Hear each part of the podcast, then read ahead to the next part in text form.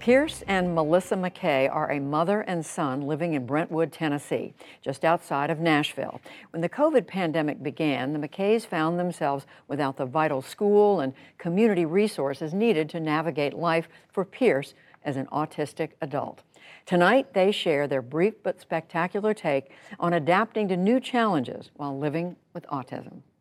My name is Pierce McKay, and I'm 24 years old, and I'm autistic.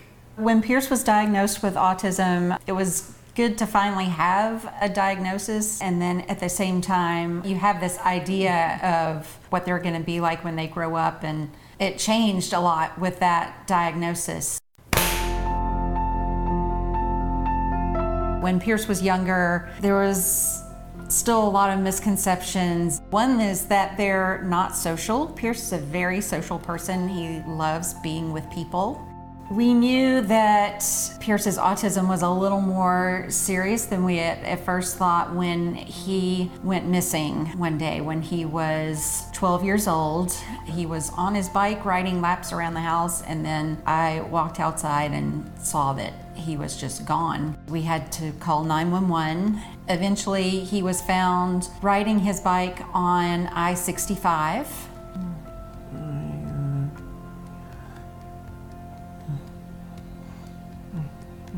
okay. Were you thinking about being on your bike?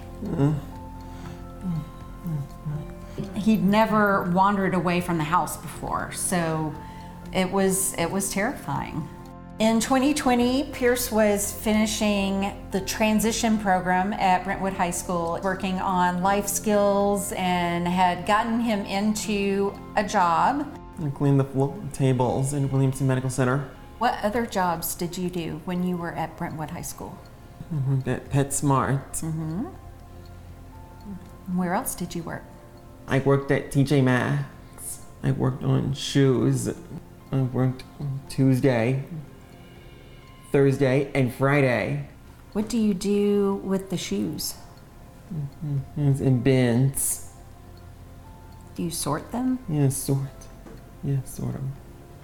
March of 2020 rolled around and school shut down and he had to quit his job. So suddenly he has nowhere to go, nothing to do all day. He's sitting at home, his routine is completely interrupted, and we didn't know how to find him a job without that school resource. And so we looked into government programs and they were suffering from the pandemic too. I haven't heard a lot of coverage for families that have people with disabilities and how they were affected by the pandemic. I know that we aren't alone. I know that there were so many other families that were impacted in ways that the general public were not.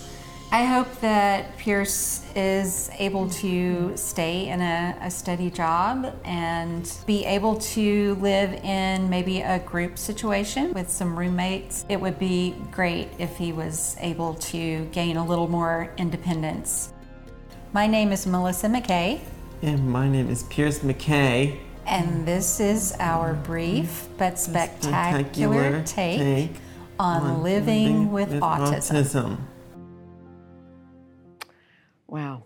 Pierce McKay, we are so proud of you and proud of your mom, Melissa. Thank you. Thank you for sharing your story with us. And we hope we all learn lessons from what happened. And we can watch more brief but spectacular videos online at pbs.org slash newshour slash brief. And be sure